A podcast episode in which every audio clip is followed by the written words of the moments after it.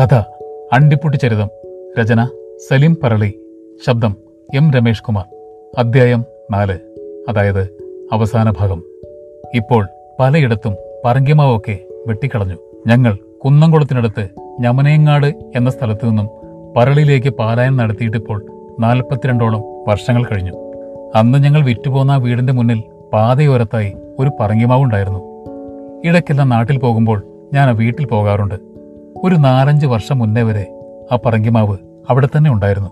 ഞാൻ ജനിച്ചു വളർന്ന പഴയ വീടും മറ്റു മരങ്ങളുമൊക്കെ മാറി പുതിയത് വന്നെങ്കിലും ആ പറങ്കിമാവും കിണറും വീടിന് പിന്നിലെ കുളവും അവിടെ തന്നെ ഉണ്ടായിരുന്നു. കുളം ഇപ്പോൾ ഉപയോഗശൂന്യമാണ്.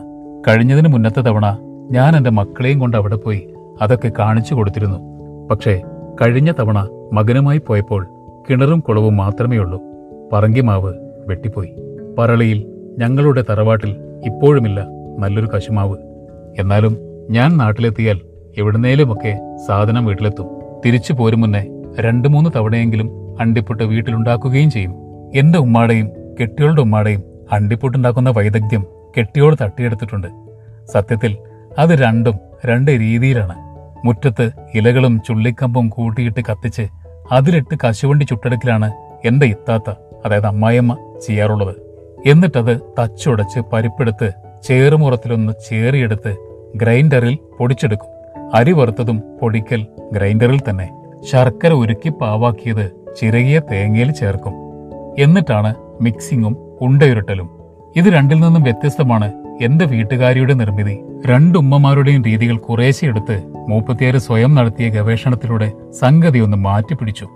അതിനുള്ള കാരണങ്ങൾ പലതുണ്ട്.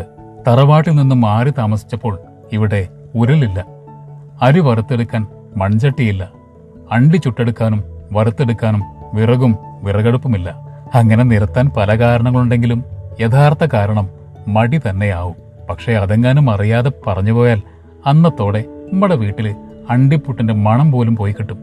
അതിനാൽ അക്കാര്യത്തെപ്പറ്റി തർക്കമേയില്ല. അപ്പം നിന്നാ പോരെ? കുഴി എണ്ണണ്ടല്ലോ.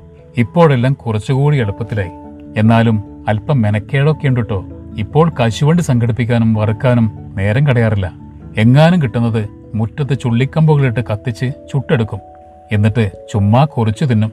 ഇപ്പോഴത്തെ ഒരു രീതി എന്താണെന്ന് വെച്ചാൽ കടയിൽ നിന്നും മൊരിയോട് കൂടിയ അണ്ടിപ്പരിപ്പ് വാങ്ങിക്കും. അതൊന്ന് ഫ്രൈ പാനിലിട്ട് വറുത്ത് മൊരി കളഞ്ഞ് മിക്സിയുടെ ഗ്രൈൻഡറിൽ പൊടിച്ചെടുക്കും. അരി പാത്രത്തിലിട്ട് ഗ്യാസ് അടുപ്പത്ത് വറുത്തെടുത്ത് ഗ്രൈൻഡറിൽ പൊടിച്ചെടുക്കും.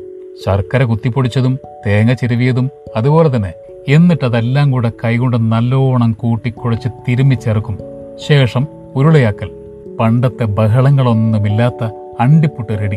പണ്ടത്തെ ആ മണമൊന്നും ആസ്വദിച്ച് തിന്നാൻ പറ്റില്ലെങ്കിലും രുചിയിൽ ഒരു കുറവുമില്ല.